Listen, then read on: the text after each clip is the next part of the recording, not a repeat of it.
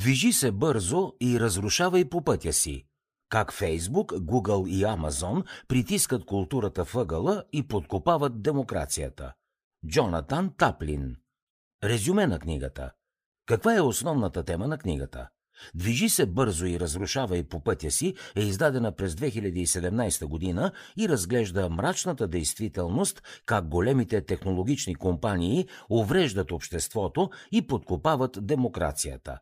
Отбягвайки данъците, те използват пари от правителствени програми и в отчаяния си лов за данни и печалби нахлуват в нашето лично пространство. Джонатан Таплин хвърля малко светлина в края на този тъмен тунел и казва, че има по-добри начини за модернизиране на технологиите. Според автора, хората трябва да се вслушат в предупрежденията и да не допускат гигантските монополи да разполагат с личната им информация. Какво друго ще научите от книгата Движи се бързо и разрушавай по пътя си?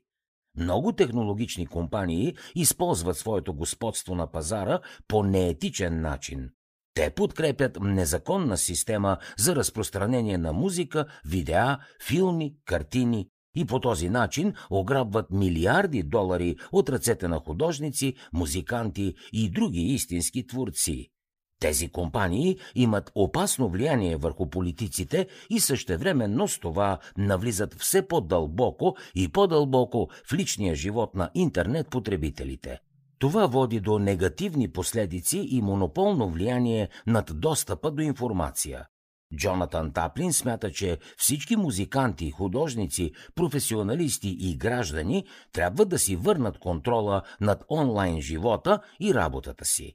Големите технологични компании използват своето господство на пазара, за да влияят на политиката в тяхна полза.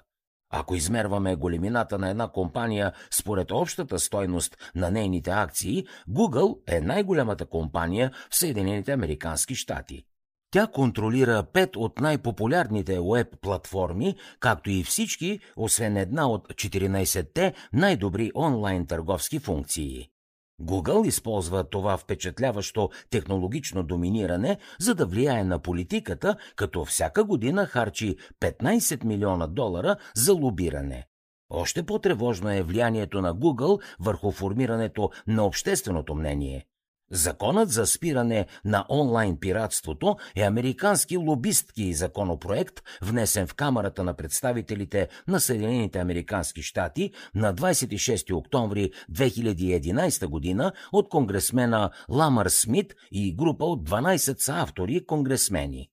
Законопроектът разширява възможността американските правоохранителни органи да спират и дори да закриват цели сайтове, като YouTube и дори Уикипедия, където информацията е качена не от собствениците, а от потребители. Законопроектът е напълно подкрепен от развлекателната индустрия. По това време на началната страница на Google излиза съобщение, което подканя потребителите да кажат на Конгреса да гласува против закона за спиране на онлайн пиратството. Защо? Защото търсенето на незаконни пиратски песни и видеоклипове е голяма част от бизнеса на Google. Да, Съобщението е видяно от приблизително милиард и 800 милиона души, много от които наводняват имейл сървърите на представителите на Конгреса, докато законопроектът най-накрая е оттеглен. Монополите застрашават конкуренцията и отдавна са проблем за бизнеса. Джонатан Таплин смята, че технологичните гиганти са съвсем близо до създаване на монопол. Данните сякаш подкрепят това негово твърдение. Google получава 77% от приходите от реклами в онлайн търсачките в САЩ. Заедно Google и Facebook държат 56% от пазара на мобилни реклами. Амазон има 70% от всички продажби на електронни книги и 30% от целия пазар на електронна търговия в Америка. Според Таплин, общо всички услуги на Фейсбук реализират 75% от целия трафик в социалните мрежи през мобилно устройство. За да чуете още резюмета на световни бестселери, свалете си приложението Бързи книги безплатно още сега.